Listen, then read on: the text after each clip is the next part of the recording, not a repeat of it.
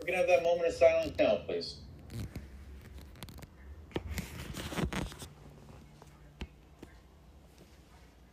God, please help me set aside everything I think I know about you, about me, about my fellow man, about the 12 steps, and please allow me to gain a fresh new vision, perspective, and understanding of what you, what me, what my fellow man, and the 12 steps are all about. Amen. The Big Book Compendium is not affiliated with AA, CA, DAA, or any other 12 step organization, nor are we bound to any fellowship by association. Our groups are bound together in love we all share for the Big Book and the program of recovery contained in it. We are simply a virtual fellowship hall where all are welcome, regardless of their addiction or imperfections. Page 159 to 160 of the Big Book sums up what the Big Book Compendium is all about. In addition to these casual get togethers, it became customary to set apart one night a week for a meeting to be attended by anyone or everyone interested in a spiritual way of life. I want to welcome everybody to the great reality. Uh, I also want to let you know that there's other uh, Big Book Compendium uh, groups. Uh, tomorrow at 2 p.m. Eastern Time, which is 11 a.m. Pacific Time, and 7 p.m., I believe, UK time, uh, we have the steps we took. Tomorrow will be step one, and that will be facilitated with by James O. So if you can make it tomorrow, we'd love to see you. Also, the Big Book Compendium have meetings that go Monday to Thursday night at 8 p.m. Eastern Time, 5 p.m. Pacific Time. Uh, they are all facilitated by different uh, people, but they are all Big Book based. On Monday night, we have Paige and her study, A New Light. On Tuesday, we have the fourth, dimension with Evan. O. On Wednesday, we have the two Davids, uh, the purpose of this book. And on Thursday, we have the great reality with Steve. If you are looking for a sponsor or you and sponsor, please put the information in the chat and I will try to match you with somebody that uh, lives close in the, the neighborhood. If there's any information that you need, please don't hesitate to reach out to me in the chat and I will try to answer your questions or help you out. Remember, we're here to help you on your journey, not to make more things more difficult. So whatever we can do to help you out, please don't hesitate. Uh, and now I want to bring to you Steve W. Take it away, Steve. All right, Steve, recovered alcoholic. Welcome. Uh, I'm sure it's cold in some places, but um, one thing I wanted to mention, Rob will put it in the chat, is is Big Book Compendium is you know we are expanding a lot of our things, and one thing we're doing is building a website, and and uh, we have other costs like Zoom and everything else. So we, so we have a PayPal account, and uh, any little donation will be great. We very appreciated. And then we're on YouTube as well. We're almost cracking 300 videos, and, and we just broke 800 subscribers yesterday, which is pretty awesome. So, um, and we're also on Facebook. So um, I'm gonna start this off the way we usually do, and just you know, if, minute, half a minute or a minute of, of uh, silent meditation. You know, just breathe in, give yourself a minute with your center yourself.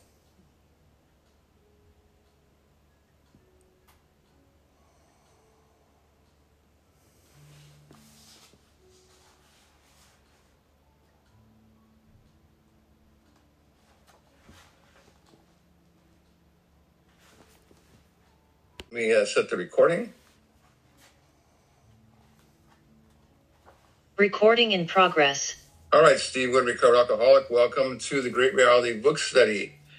So this is a quick, you know, last week we covered very entry level history. We didn't really get into Alcoholics Anonymous too much, but we talked a lot about alcohol and addiction history, you know, the early laws and the disciplines and stuff, and how alcohol was so prevalent in the uh, 17, 1800s because water purification was so bad.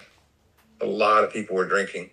Um, and then there's like, we talked about how, you know, you went from them, them taking opium and creating morphine, and, and then to treat the morphine addicts, they gave them heroin. To treat the heroin addicts, they gave them cocaine. We talked all about that stuff, but we really centered around at the end, we got into the prohibition. And the prohibition was a big thing because it brought it all together, but it kind of brought exactly where, where we want to be at now. But the one thing we talked about was early early treatment um, of alcoholism. We talked about Benjamin Rush had the idea um, that some people have said before that alcoholism was a disease, but his solution was just abstinence. And he had a, he had an idea for recovery plan with some type of moral recovery, but he didn't have a plan to do it. So he had no recovery plan. Temperate some solution, moderation, a recovery plan. The Abstinence Society solution, abstinence, no recovery plan. The Washingtonians, remember those guys? Abs- the abstinence was their solution, and fellowship, no recovery plan. Big lesson learned there. The inebriate asylums we talked about, solution incarceration, recovery plan none. See the pattern here?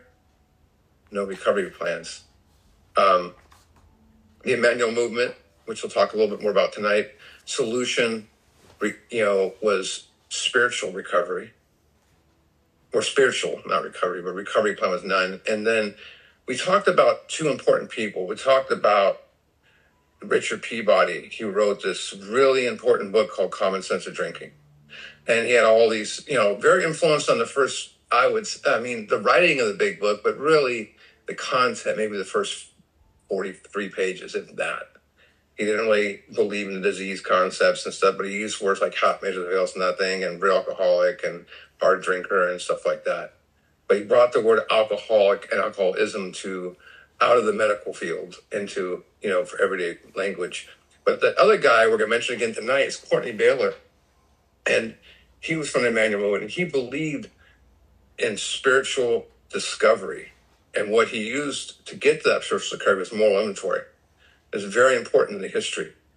Um, you, you, you notice all those groups have, you know, I point out no recovery plan, none. And while those groups played a big part in history of alcoholism, there was one that plays into the history of Alcoholics Anonymous. Matter of fact, they are the most important group, and they're not even a recovery group, but they did have a recovery plan.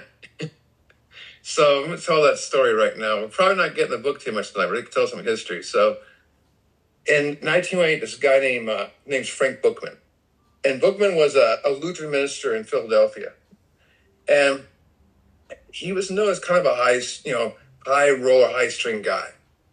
Um, but he owned this hospice for the mentally ill, and and his he's look at his job as rewarding, but very exhausting and stressful because he created that environment, and he wound up, you know, really bumping heads and having huge conflicts with his board of directors it was over funding sources. Sounds like something they still do today. But he was forced, you could say, fired from his from the business he founded. I think he would be a little resentful for that. So Buchman, on the advice of his doctor, because he was feeling very angry, bitter, exhausted, and depressed over this firing, um, he took it the doctor's advice and attended the Keswick Convention and, and that's still t- that's something that still ha- happens today. It's an annual gathering of evangelistical Christian um, in Keswick, England that's attended by lay people and church leaders. Um, but he was super excited because his favorite writer at the time, F.B. Meyer, is going to speak. And he gets there and the church is empty. It's like barely full. And he's like, what? Turned out he's on the wrong day. So he's sitting in this half empty chapel listening to who is a very good writer as well, Jessie Penn-Lewis, preaching on restitution for resentment. So restitution is a very old school term. Means restoring something's original state. very um, go, it goes back to Catholicism and everything, but it's a spiritual term.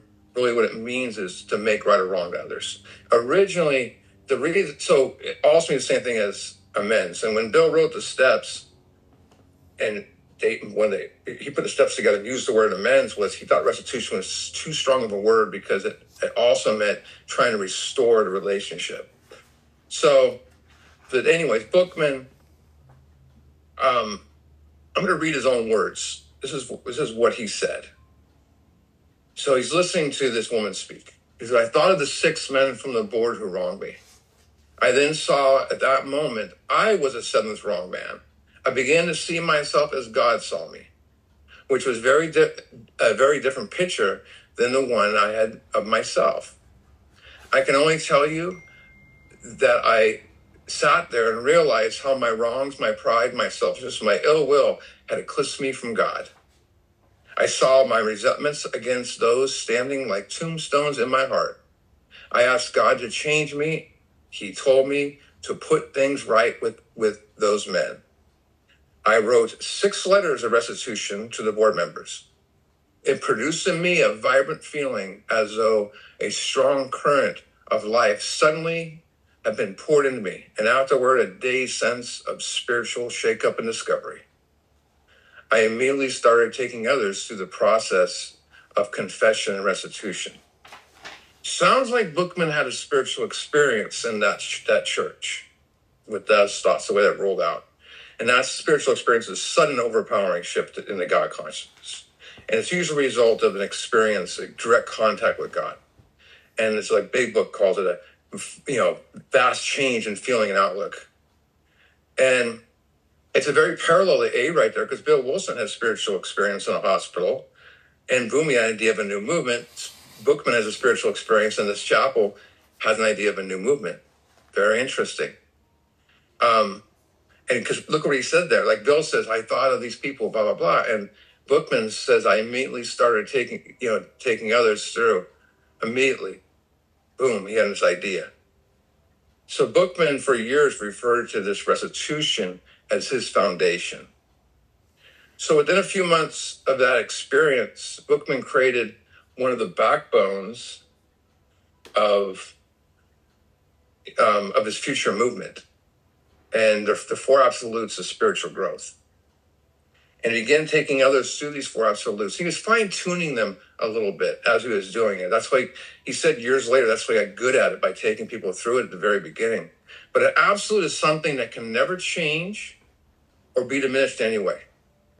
Um, it's, I guess you could say it's free from imperfection, pure, complete, and most of all whole. So like wholeness, I think of. So let's take a look at the, these absolutes. I'm gonna put. I'm gonna share the screen with you.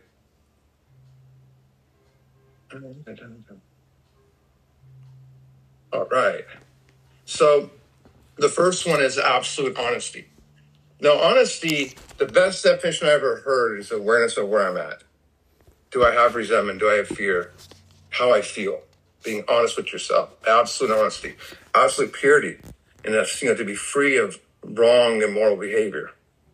Absolute selfishness, and that's concerned with others more than your own needs and an absolute love. And we know about that. I mean, it's a powerful emotion of, you know, affection, kindness, compassion, you know, personal attachment with concern for the main focus is a concern for good of another.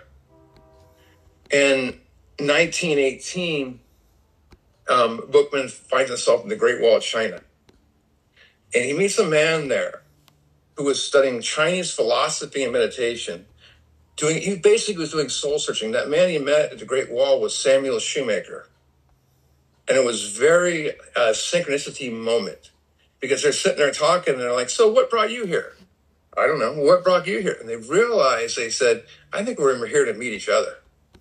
And you know, Buchman explained that Shoemaker explained Shoemaker these absolutes, and Shoemaker later said, you know, meeting Buchman, learning these absolutes made it influenced his decision to become an Episcopal priest.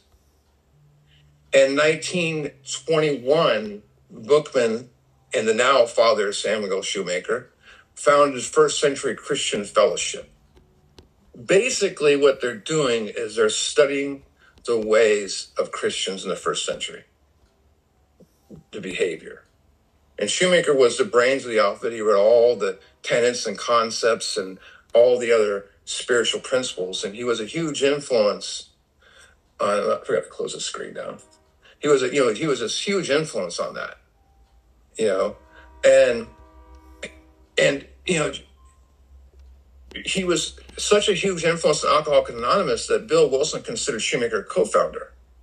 And when Bill expanded, was you know, thinking about expanding his six steps into, which would be 12, you know how, how many, um, he asked Shoemaker to do it first. And Shoemaker refused, telling Bill, You were put here to do that. They will mean more coming from you. And, you know, uh, Frank Buchman, he designed a strategy of holding what are called house parties.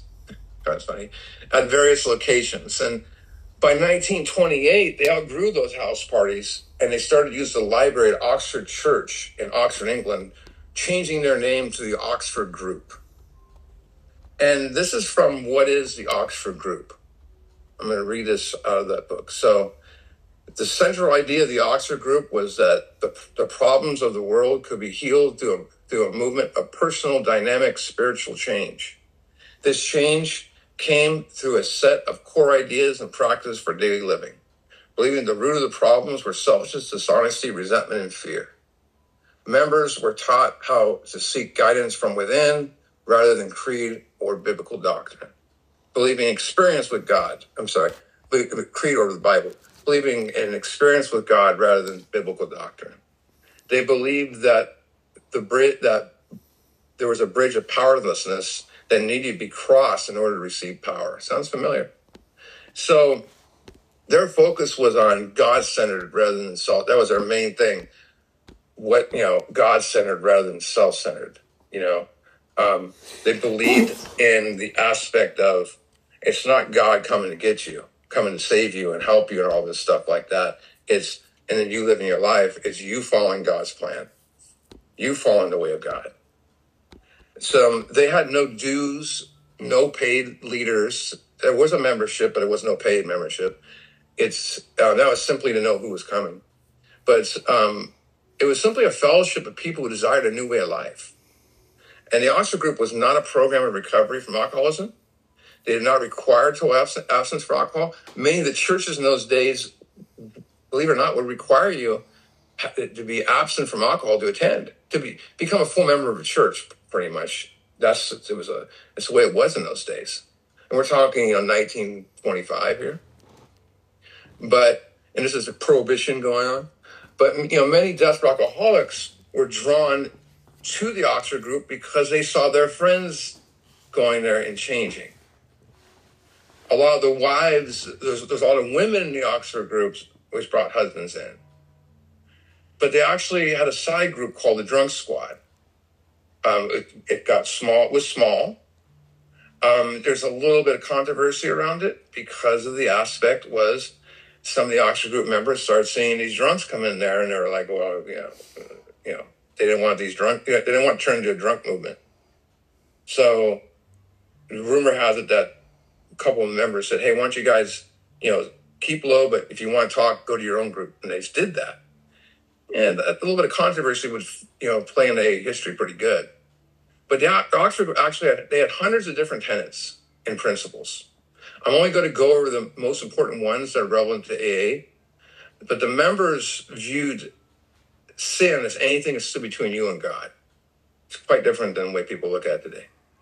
Calling sin a disease with the belief that a spiritual conversion, like spiritual awakening, was absolutely necessary to overcome it. So I'm going to share the screen again for a while because there's a, quite a bit of things I'm going to show. And I will post these in our WhatsApp group. Anything you see up here tonight. So they they they had five basic concepts of sin. Sin was the problem. Sin was anything that blocked you from God. To do God's will, you had to cut out sin. Um, sin um, was a blockage not only from God but fellow man. And, sur- and surrender and action was the key to overcoming sin. And then they had the, the, the six concepts of the Oxford group. Men are sinners men are men can be changed. Confession is a prerequisite to change. Confession is a big thing here. And it's not like the confession that, you know, many of us are familiar to church. It was, uh, and I'll explain that in a bit. It's quite different. Um, the changed soul has direct access to God. So basically, the awakening spirit has direct access to God, what they believe. The age of miracles is returned, and those who've been changed must change others. From there, they have the five C's, and you had uh, confidence. It says to have confidence another can keep your secrets, basically. Um, confession. That's the honest admission of wrongs, um, you know, harms, actions, wrong thinking, wrong beliefs, guilt, and sins. So all the little aspect you'll see in a minute is their confession aspect was quite different because they had they they focus they you weren't going to them and say I did this to this person, I did that to this person. You were actually categorizing a little bit. We'll get that in a second. Yeah, conviction. It's, it's just a realization, the awareness. I'll say the awareness or the consciousness that our wrongs shut us off from God. You, you know, you start to see it. And then conversion is the awakening of spiritual knowledge. You know, the understanding what previously not been known. And that leads to the change of attitudes, ideas, and thoughts and lifestyle, personality change. Same thing as awakening, same thing as experience. And continuance to repeat a core set of action. Um, that played a big part in A later on with when they expanded the 12 steps with step 10. Um, and then you had the five aspects of confession. Confession must be must be made. I'm sorry. Confession must be made to begin and to start a new life. Confession is a, a transaction that must be taken between the soul, God, and another. Confession must be made honestly and humbly. Confession must be absolutely honest. Confession must be made to melt away pride. Sounds familiar. So then we have the five procedures. So a new person was taken through these procedures, and I'll probably call them principles more, um, by an experienced member. That was called spiritual training, or as Shoemaker called it, soul surgery. Maybe you've heard that before. A lot of A members will call four through seven soul surgery, right? Same aspect. The, the, the action um, of the experienced person, taking a person through these principles, believe it or not, was called sponsorship. Um, and the experienced members were called sponsored. Not necessarily that that word made AA members go, oh, let's take it to AA. It just kind of fell into it. But there's other places it came from too. Um, but the term sponsee, of course, would never use. It's not even in the dictionary. So um, it was basically an interview. They would they where they would tie together the principles as you did it, and they did it within a three hour period, pretty much. And these principles are what the steps were driven from. So let's take a look at these. Um, the process begins with surrender. Surrender our past, present, future into God's keeping and direction kind of sounds like step three. And Shoemaker said we must surrender our will to a greater will, and that will set us free. So self surrender is a turning point of the spiritual life. So after they surrendered, they were asked to examine self. And they, so there's, there, there's in between these procedures, there's little things thrown in. So they were asked to examine self, and they were they were asked to review their life and be absolutely honest. Look at those they are angry at. Why, you know, um, fear. The one that really pushed the most is what do you feel guilty about? That was, that was the easiest way to get stuff out of people. Shoemaker suggested to write it down on paper. No, it was not moral inventory. It didn't have columns and all that stuff. It was simply just a list. But Shoemakers firmly believed that it was important to put it on paper. Um, so the second principle was the sharing of our sins and temptations with another given to God. You know, that sounds like step five, does it not? Um, that's where the confession comes in that we just mentioned. And Shoemaker believed we always need a human hearer, a human person to validate our confession. And the new person had to have confidence, which I mentioned a minute ago, that the person would keep your secrets. And that led to the conviction I mentioned. That's a, that realization, the deep awareness that our sins have shut us off from God. And you know, we need to be free of this. So that awareness of con- conviction, you know, conviction and all that, and the awareness of that, of our wrongs, brought upon the conversion. So the conversion happened between the second and third, you know, principle the, you know, the awakening, that's, you know, that converse, that's just, again, it's awakening of the spiritual knowledge, transformation of morals, attitudes, ideas, actions, personality change, and with effort. You know, that's the way they looked at it. Same as awakening experience. Restitution to all those whom we have wronged, directly and indirectly. Basically, righting our wrongs, amends. Sounds like step nine. Now, Shoemaker, this is a quote from Shoemaker that I love because it's so awesome. Our relationship with God cannot be right unless our relations with others are right as well. For it is pointless to keep in touch with God so long as there are human relations which must be right at the same time. Boom. You know, I think it says in the good book, you know, you say you love God, hate your fellow man, I call you a liar. You know, so he's saying similar right there, very important. So they push continuance of confession restitution there, maybe before the fourth um, precept, or you know, and the so they would have you know they push continuance, confession, restitution, and also the absolutes. And then the next one, which you're doing at the same time as those, was listening to God's guidance and carrying it out. Sounds like step 11. Quiet time was the heart of these guys. This is this was their heart, the practice. Uh, it was not only that was an essential requirement, but they believed morning and evening quiet time to be absolutely necessary for daily growth.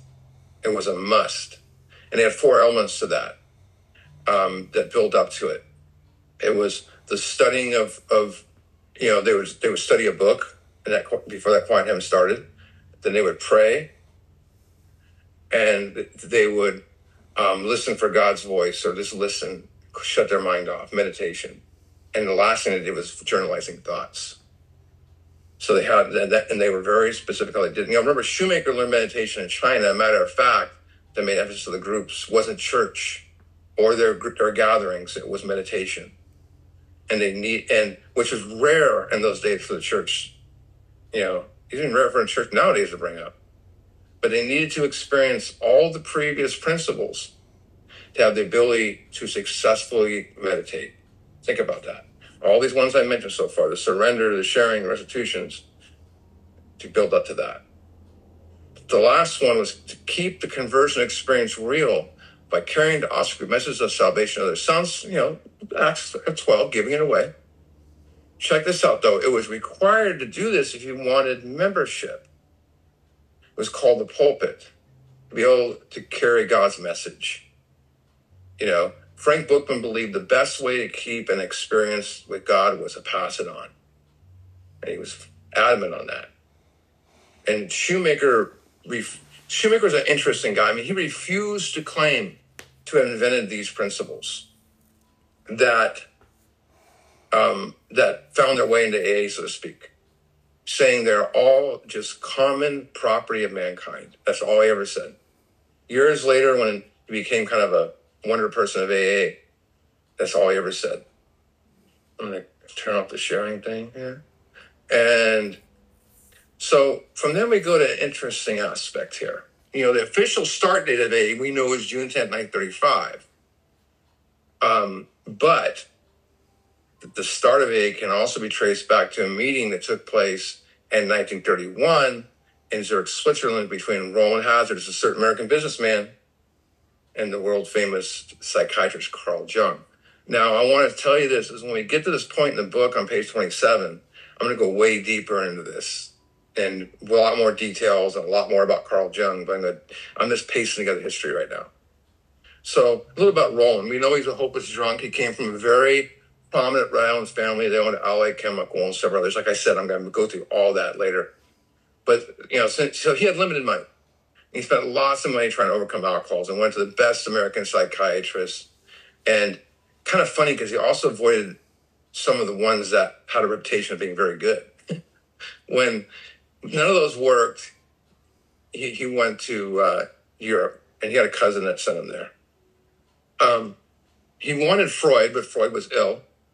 Adler didn't like alcohol, work with alcoholics, so he went to Jung. Now, Jung is very interesting. It's one of my favorite um, people of all time. But Jung was considered the possibly the finest psychiatrist in the world because of the deaths he had. Yes, he was a psychiatrist, but with a spiritual approach, which is very rare. So he studied all religions, especially Hinduism, Buddhism, and Taoism. He was big into studying Taoism. And he believed in a journey of spiritual transformation, that a, that a spiritual experience was absolutely necessary um, to, you know, for the well-being of, you know, growth and change. And they say Jung was to psychiatry what Einstein was to science, that he was that good. Now, Freud and Adler did not believe in spiritual approach. They thought that spiritual experience was a result of a deranged, insane mind. They would have told Rowland, uh, you know, go find your inner child.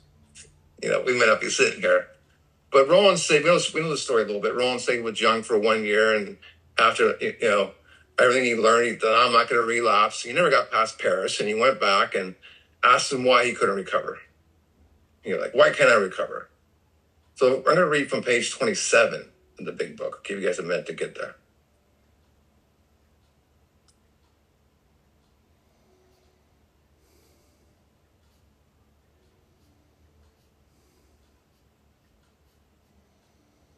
All right. So, where it says the doctor said, you have the mind of a chronic alcoholic. That means reoccurring, persistent, ongoing. You have the mind of a chronic alcoholic. I've never seen one single case recover where that state of mind extends. It, I'm sorry, exists to the extent it does in you. He's saying, I've never seen one person recover as a real alcoholic. Our friend felt the gates of hell close on him with a clang. He said, Doctors no exception. He's like, Well, what am I supposed to do? type thing. Yes, replied the doctor. There is exceptions. Such in just cases have years of occurring to early times, like way back. Here and there, once in a while, alcoholics have what are called vital spiritual experiences. Why did Jung believe in spiritual experiences? He had one as a child. There is no way anyone, anyone in here is going to tell anyone they need have a spiritual experience unless they've had one themselves. So it's not strange that he would prescribe a spiritual experience. And he goes on to say these occurrences are phenomena now look at the way Jung describes the psychic change. They appear to be in the nature of huge emotional displacements or re- rearrangements. Ideas, emotions, and attitudes, which were once the guiding forces of the lives of these men, are suddenly cast to one side, and a completely new set of conceptions and motives begin to dominate them. In fact, I've been trying to produce such emotional arrangement within you. With most individuals, the methods I, which I employ are successful but I've never been successful with an alcoholic of your description. So he tried to produce an emotional arrangement described above, and he was successful unless you're an alcoholic. Upon hearing this, our friend was somewhat relieved for, for reflected. After all, he was a good church member. This hope, however, was destroyed by the doctor telling him that this, while his religious convictions were very good, in his case, did not spill the, vital necessary spiritual experience. Church isn't enough. He needs some change, inner journey change. So think about Rowland spends one year with this guy who tries to produce some emotional rearrangement within him, but is not successful with alcoholics. He tells him his only chance is a spiritual experience, and that being good church members, like I said, is not enough. And somewhere in there, he most likely told him he need to join the, some type of spiritual movement, religious movement, as they called them back then. And it's funny, these religious movements were ones, it wasn't church. It was going to a place of sabbatical to change inside and looking inside yourself. And churches didn't really like that. I mean, Emmet Fox wasn't necessarily liked by the by the, the churches and stuff of those days. So those guys like that, the metaphysics people. Um, and but he wanted a religious movement that would lead to such conversion we talked about earlier. So Jung, solution spiritual experience recovery plan none. Now remember the you know I, I, may have forgotten to mention with the Oxford group, we mentioned who we just looked at, you know, so their um, their program solution was God, Recovery program was five five steps. I wanted to bring that up. I think we may have bypassed that. So what happened next with Rowland laid the groundwork for Alcoholics Anonymous. A lot of people just think he jumped to the Oxford group. That's not true. Um, he returned to the U.S. and sought the help of Courtenay Baylor from the Emmanuel movement. So, like Jung, the methods he used were psychological and spiritual. His therapeutic style involved spiritual discovery. And so Baylor did not use the word recovery. I don't know if anyone did yet, but he used the word reconstruction, which is a very powerful word. And he knew that a person had to rethink and remake themselves to escape this disease of alcoholism. So he used confession and self disclosure. The tool he used was moral inventory. So this is very important here. Everything he did, all that other stuff he did, the confession, all that, built up to that. He was successful with many drunks using this moral inventory. Now, I have no idea to prove that the moral inventory, you know, he used is the same, uh, you know, as we know in this book. My personal theory is because Baylor had this Jung approach and was super, super intelligent person that moral inventory was most likely very similar to what Bill presents in this book. I've asked historians that, and I always throw them for a loop when asking that question. But that's the truth is he did have a moral inventory. But Rowland and Rowland would use that moral inventory with Baylor and pass it on to Ebby. Right? Some and because Rowland was known, Rowland never joined AA. He stayed in the Oxford group. The reason he never joined AA wasn't because he didn't like AA he felt that he didn't want to leave the people behind in the Oxford group that were the drunks that didn't want to join AA. But Rowland had a, um, a different approach and was known, uh, kind of frowned on the Oxford group by using different, twisting the principles a little bit. So that's probably what, you know, the moral inventory came in. So, you know, and something went weird there. Um, th- that's why, you know, Baylor had three phases to his therapy that lasted a long time, lasted like a year, sometimes over a year. But during the second phase, which is about four, maybe four months in, after he did the moral inventory, he would strongly suggest his clients to join a religious movement. And it's believed that Rowland was suggested the Oxford group by Baylor, who Baylor was very familiar with. And I've read in two, one book that they didn't mention the moral inventory, but they mentioned Baylor telling me to go to the Oxford group. Another group mentioned moral inventory, and I've looked it up quite a bit. So Rowland was finally able to get sober and stay sober. So it shows that there was a drink link between the Emmanuel movement of Boston, Boston, and Alcoholics Anonymous, not just the Oxford group. Courtenay Baylor, solution, spiritual discovery, recovery plan, moral inventory. Now we're getting somewhere. So Rowland joined the Oxford group, and there he helped start this little group called the Drunk Squad. Some of those members would be future members of Alcoholics Anonymous. In August of 1934, Rowland would go and go to court with a member. I mean, with a members, it was Oxford Group members, not quite A yet. Oxford Group members Shep Cornell and Cebra Graves. Cebra's father was the presiding judge, very proud of his son. Um, uh, an old friend of Rowland's was in court threatening to be institutionalized for multiple charges of drunkenness. Cebra's father saw what the Oxford Group had done for his son, so he put the man in Rowland's care, which would, that man was Ebby Thatcher. Now, Ebby Thatcher, it, was, it wasn't crazy that that would happen in those days. It happened a lot. And as AA got a proven recovery thing, it happened even more guys would be want to be institutionalized. They would show up, you know, explain what they want to do for them and put them in his care. They, then they stopped doing it in, in the late late forties, but. But Rowland took Ebby to the mountains and took him to the Oxford Group principles. I'll get more into this when we cover it, uh, what happened. But Ebby had an awakening, and we get the Bill story on the hell was that? Um, Oxford Group. So the Oxford Group had a very unique way of um, passing it on, so to speak.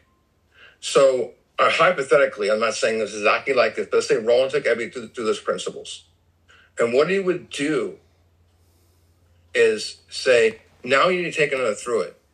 And he would ask him to name someone. So if I'm if I'm an Oxford Group member and I'm taking um, a Glenn through this through the Oxford Group principles, I say, now you gotta help someone, give me a name. Well, the person that Ebby named changed alcoholism forever. Ebby thought of as the most assaulted, the destructive drunk he knew ever knew, his longtime friend Bill Wilson. And that was on November 1934. Over the next month, Ebby would introduce Bill to the Oxford Group principals. And on December 13, 1934, Bill in Towns Hospital would have a spiritual experience. And that would change his life forever and our lives forever. And when he laid in that hospital bed, like Buchman did in the church, there, you know, he was thinking, you know, many people could, could, could benefit from this. And he thought he could start a society of alcoholics. But even beyond that, maybe a lot of people could, could get help, helping each new member. He called it chain style. So Bill attended the Oxford group and was part of the drunk squad. And he attempted to take six drunks to the principals. And that would be the surrender to God, confession, amends, prayer and meditation, carrying a message, but failed. You know, feeling dejected, he went to Lois and basically said, I, I don't know what to do. I can't keep anyone sober. And she said, You're sober. Go talk to Silkworth. Now, this is the first time he mentioned Silky, but we'll get more into him when we cover it. But he's the medical doctor in towns where Bill had the spiritual experience at. But even more important than that, when Bill went to towns the first time, Silkworth told him, You're seriously ill, the mind and the body, the allergy, the obsession. It suggested abstinence. The Silkworth's solution was abstinence, recovery plan then, like the other guys. So Bill was six months sober, went back and, taught, and told Silkworth that he is failing with helping alcoholics. So he asked Bill, what's the first thing you tell these drunks? Says, I'm telling them to surrender their lives to God. Silkworth, you know, basically says that's the problem.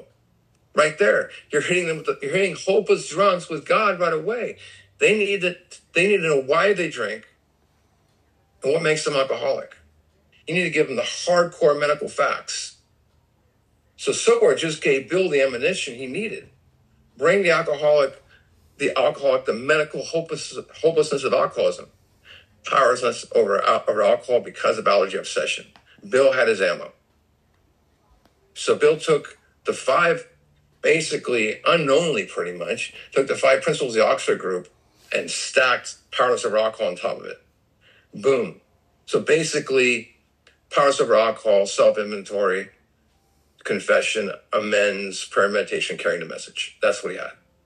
Let's see who the first person he brings the message to is. And this is where it gets real interesting.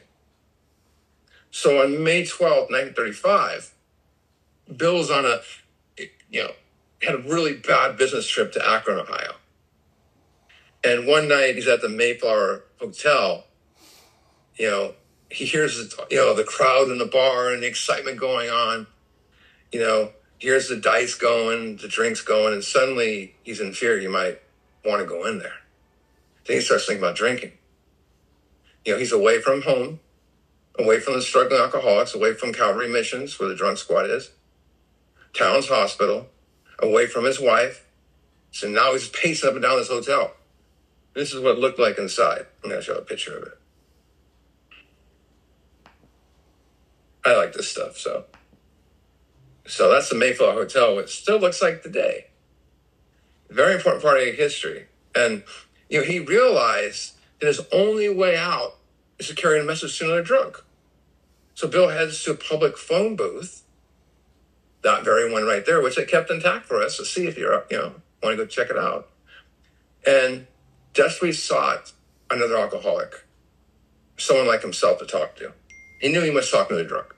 So he looked at the church registry, which you see on that picture, and he picked a guy named Reverend Tunks because his name sounded weird.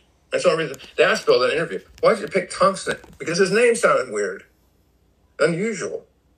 As, so it turns out Tunks is a member of the Oxford Group of Akron, and he steers Bill towards Oxford Group member named Norman Shepard. He directs Bill to Oxford Group member Henrietta Seiberling. Seiberling, sorry. And her group had failed to help a local surgeon to stay sober who was attending the Oxford Group, prominent member of the Oxford Group. That sur- surgeon was Robert Holbrook Smith. I'm going to close this one up. Robert Holbrook Smith. So Henrietta, Henrietta was, she was hell bent. I mean, really, Bill could see it in her eyes. And that motivated him to her, you know, to help her friend. So she arranged a meeting between Bill and Bob at her house. And Bill, Bob only agreed to, to, to meet Bill on the promise he, he made to Ann, his wife. And Bob also was, was determined to keep the conversation five minutes. The talk lasted five hours. Bill hit him with Silkworth's description of the of the alcoholic obsession. If you want to read it in a big book, you know, do now, but go to page eight, 180, you can hear what he says. But, you know, he basically says that he's a, that Bill was the first living person he ever talked to. And think of all the persons he heard about alcoholism. He was a doctor. Also, he read about. He says Bill's the first living person who knew what he was talking about in regard to alcoholism from actual experience. Remember all those laws that are written we talked about last week? Written for alcoholics by non alcoholics? Something a little different's happening here. Think about how many doctors this guy talked to, you know? And he hits another drunk who shows him, explains him why he's a drunk. So Bill moves in with Bob for about, you know, several weeks. They try to take a guy named Dr. Mick to you know, Bob is sober at this time, loosely sober, but he's taken to the principals. They go to some Oxford groups. They try to, like I said, sober people up. And on June 2nd, Bob had to go to the American Medical Association convention, so he hops on a train. We know what happened on trains back then. And Bill told them, and, and Bill and Ann told him not to go because drinking was big on those trains. And once on the train, Bob drank all the way to Atlantic City, and the whole week was in a blackout. And he came home drunk. That was June 7th. And he detoxed three days. And Bob was scheduled to perform surgery. He's a proctologist, so you can't have shaky hands doing surgery. Um, but, you know, in order to ensure steadiness of hand, Bill gave him a bottle of beer and a shot. That was Dr. Bob's last drink and is looked at as the founding date of Alcoholics Anonymous, June 10th, 1935. Now, here's the thing. So he does his surgery. Dr. Bob. This is this is an important lesson here. He does his surgery. And he would usually return home around 8 p.m. You know, he would let Ann know, call from the hospital, whatever. 8 p.m. rolls around, no Bob. Haven't heard from him. 9 p.m., no Bob. 10, no Bob. 11 o'clock, no Bob. Bill and Ann are like, oh, he's drunk. Go, you know, just worry about him tomorrow. After midnight, Bob walks in. What was he doing? You see, Bob, the reason why Henrietta and them couldn't stop his drinking, he was a secret drinker. You know, and stuff that, might, and probably got another stuff that doctors do. And one of the one of the uh, principles of the Oxford was restitution, you know, amends. His biggest fear was if he made amends those people in the Oxford group, it would get out that he was a drinker and he'd lose his practice. So his refusal to make amends was why he could never stay sober. But that night, he put all his reputation on the line, everything in jeopardy, and made amends. You know, he made amends to his medical staff, other work associates, everyone in the hospital he could think of. He went to his patients because he did house calls. You know, he went to friends' houses, families' houses. But the biggest amends he made that night was to the Oxford group. So back then, they had, you know, remember I mentioned the pulpit. Well, there's actually was a pulpit. Once you took a certain amount of people through the principles, you were allowed to get up and talk from the pulpit. Before that, you were not allowed up on stage. Bob walks right in, goes up stage, and goes right in the pulpit from speaking from the podium. And he makes his amends to the group. And you know, he's basically up there talking, like, let him talk. and he did, and he was, you know, got huge um, pats on the back from it. After these amends, he never drank again. A was born. Um, we became the most successful recovery group of alcoholism ever. Changed the way alcoholism is done. Changed the way treatment is done. Changed the way everything. And 89 years later, we're stronger than ever.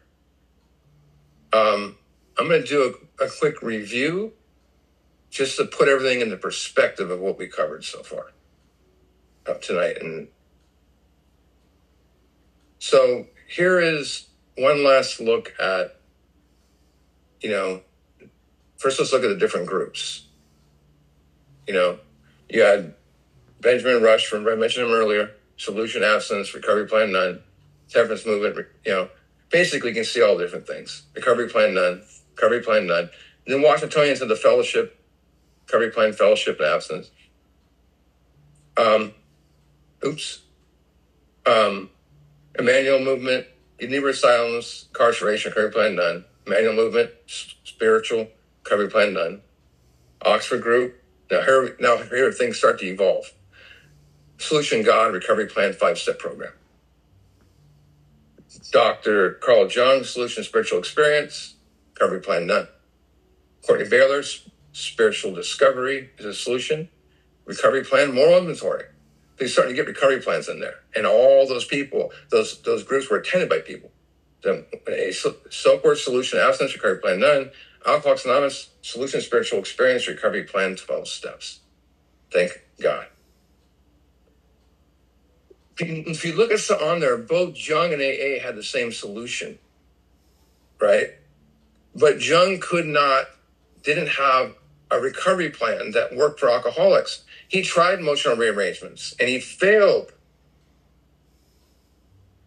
With step four and five, Bill discovered a way to tap into the inner workings of the driving forces of the mind to produce the emotional rearrangement that Jung couldn't do. Bill was successful with Dr. Alcoholics where Jung wasn't. That's very important to look at there. Not a knock on Jung at all. So let's look at the events starting AA. I'm, I'm going to have to do some rearrangements here.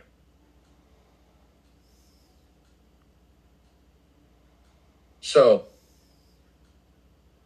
the most important ones is Carl Jung, spirit tells Rowland spiritual experience Rowland goes to seek that out.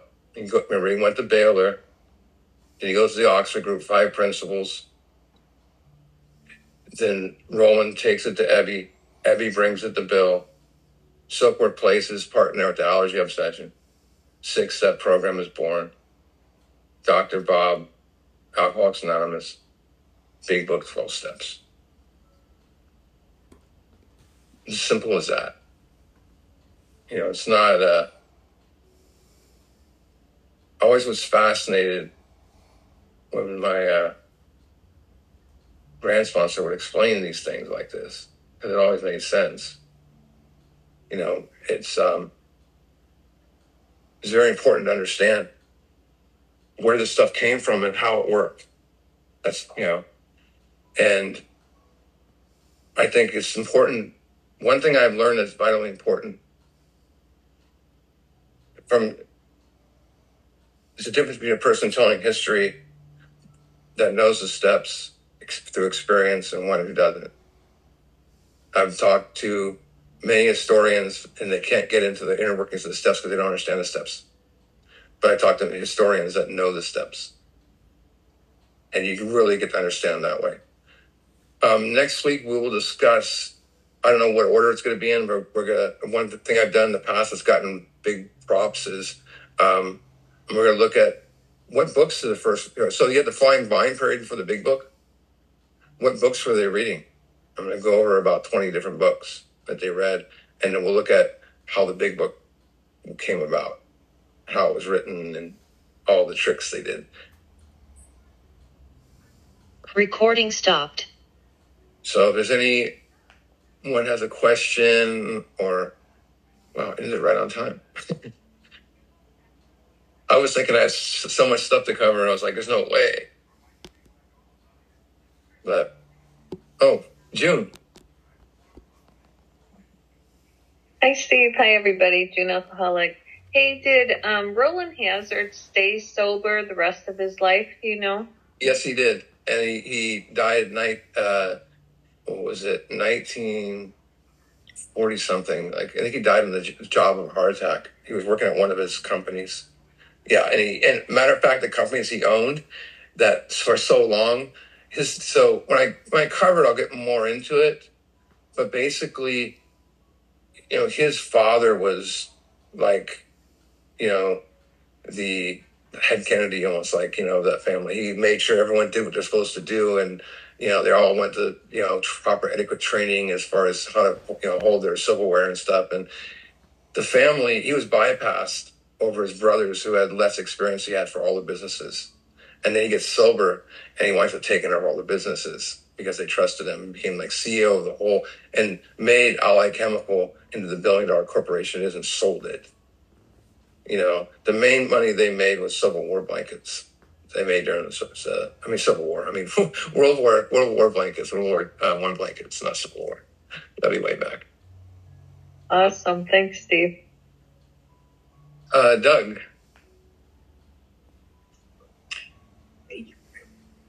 Thanks, Steve. It was awesome. Um, what was the connection again between uh, Buchman? How did Buchman meet um, meet um, uh, Shoemaker? So it was just like on the Great Wall of China. They were, you know, I mean, that's it sounds urban legendist, but that's the story that I've been told is that they were basically Buchman was walking around the Great Wall of China, and and a lot of people would take the tours like they do now, and um, and he sees this guy, and he starts talking, and like, what brought you here? Well, what brought you here up to today, this moment? And they both agreed that I guess we're here to meet each other, and they joked, and then they went a deep spiritual conversation, and you know. Shoemaker was thinking about getting into the priesthood at the time, but wasn't sure. But he was really into Buddhism as far as like studying meditation. He went to China to study that and meditation. He also, um, he also, uh, you know,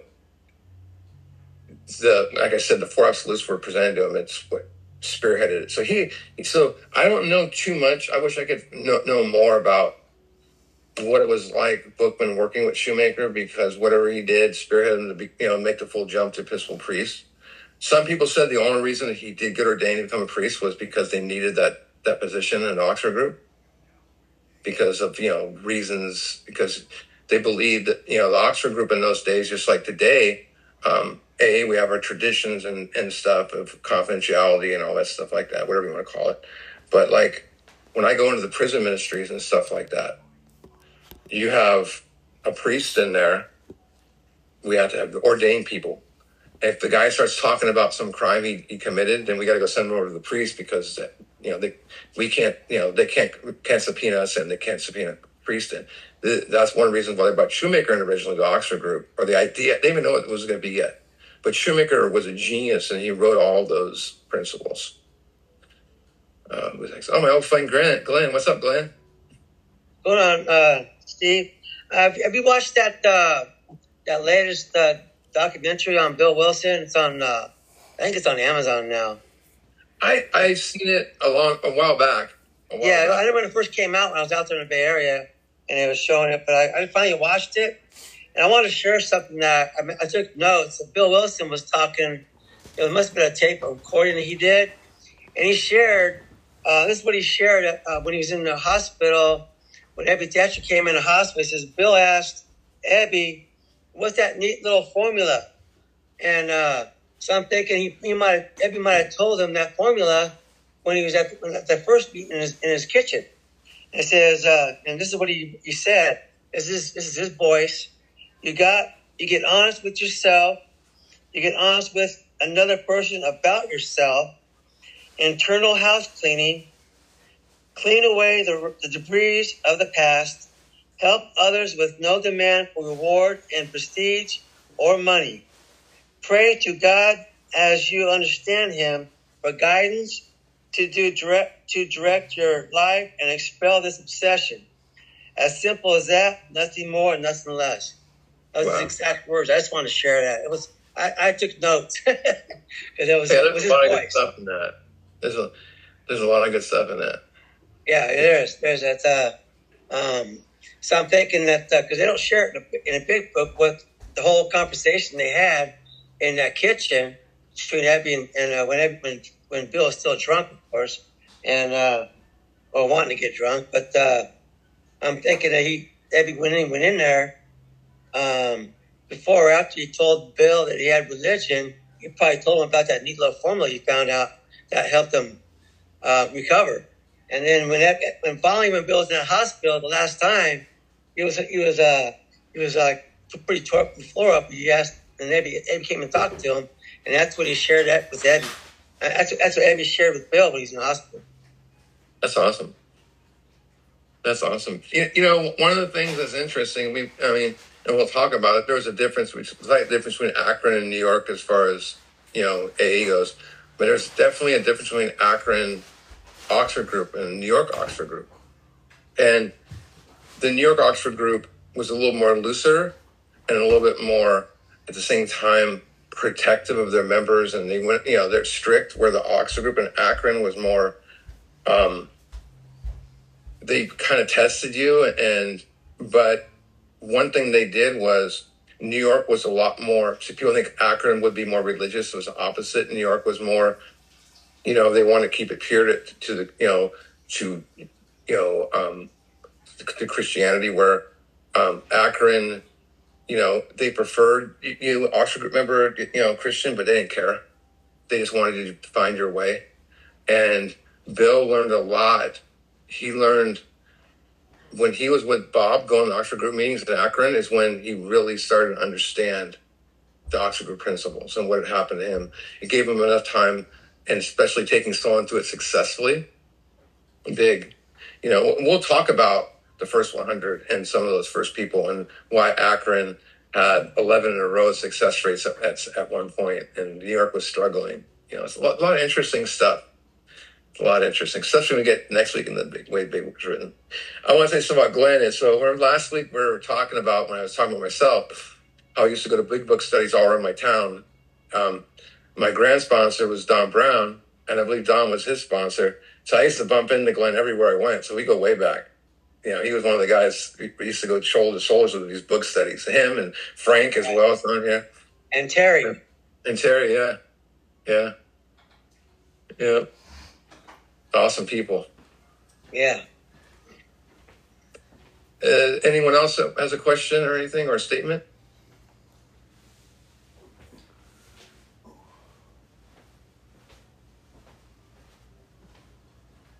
Well, oh, Kickan. Go right ahead. Oh, yeah.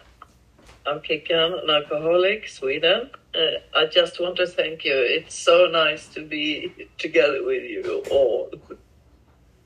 So, thank you. You know, I wanted to share something. Oops, where did everybody go? I just messed up. I want to share something with you guys really quick. Is so, if you haven't been to our other book studies, Mondays is absolutely amazing with Paige, and so is Tuesdays and Wednesdays is really good too. Um, for the first time, so our Friday group is usually not random people, but we do all steps in order, but we bring in whoever we can get. This month it's all big book compendium people. So tomorrow for our meeting, James O's sharing step one, and he's one of the guys. Uh, I took those steps, but he's phenomenal with the steps, and it's a great program. And then Nadia is speaking on the 19th, and Nadia is the one that's going to start on the first week of February at 9 a.m. Pacific. She's in South Africa. She's going to be doing a book study for us, a new one. And then Summer H, who's starting a book study a week after that, we'll be doing step three. And then so Paige, who's our money book study, will be doing step four. Kevin O will be doing five. I'll be doing six and seven. And David G and Dave G being eight and nine. And then we bring in some of our outside big book people that aren't our big book companion that we owe huge debts to because they help us so much is Howard uh, E is going to be doing step 10. And then we got um, from Keystone, um, Tony R is going to be doing step 11. And then Sarah L um, from from Sweden, who's phenomenal. She's uh, big with Cocaine Anonymous there. we're doing step 12. And so it's like, it's kind of neat that we're kind of get all the people that have helped this thing grow in one month. And, know, it's, I, I put the list and, you know, not everyone's known on that list. And when I put it up in Big Book Compendium on Facebook, people are like, oh, I love all these people. So it's like, it shows that we've gotten, you know, names out there and stuff. So it's exciting. So, and next month, the, the 12 after that I already have ideas too. So there's a lot, lot of interesting things happening, cool things happening. So, anyways, well, I And think it's, thanks oh. to Sarah and Annette that I am here. yeah, she said, uh, she kick into us. Yeah. Yep. All righty. Well, everyone have a good, stay warm. You know, I don't know who, who be the coldest here or not, but I know it's, it's what was it? It was 12 degrees. It was, um, 11 degrees. I just read somewhere. And then somewhere else was like, un, like below. Is anyone below zero? No. No, next week. Where are you at, Steve? Are I'm in o- Oakley, California. So about between San Francisco and Sacramento. And we're like 40 degrees right now. So, yeah, I, I was in California for 20 years. This is the only time of year I miss it. where, where are you at now? in Michigan. Oh, Michigan. Okay. It's cold. Are you- stay up until now, though. Are you far from Reggie and those guys in Michigan? Or I don't know where are they at. Oh, he's, Reggie's one of our regulars. He was here earlier. He's he's in Michigan as well. He's like he's like um I forget where he's out there. I'm north of Detroit and south of Flint, so I'm kind of in the middle there. But I want to thank you for tonight, and I'm going to say goodnight. All right. Thank you guys for coming. Thank you. Bye, Rob. Steve, Thanks, Rob. Tomorrow. Thank you, Woody. That was outstanding. I always wondered how that was structure was done. It was very good on that. Um, Uh, the levels, you know, taking the levels and culminating the same thing, kind of made me think if if they're gonna another level in the future. You know, um, yeah, you never know. You, know, you never know. that was very well done. I I always wanted to hook up on something like that, so I got you recorded on my telephone. Good. Cool. They're good to see Thank you. you very much for coming. Thanks. Another guy from Thank you for the meeting. Thanks. Thanks, Steve. All right. See you guys later. See you Thanks, next Rob. week. Great job. See you later. Hasta la vista. Sure. It's actually 10 degrees warmer here, Steve, right now. What's that? In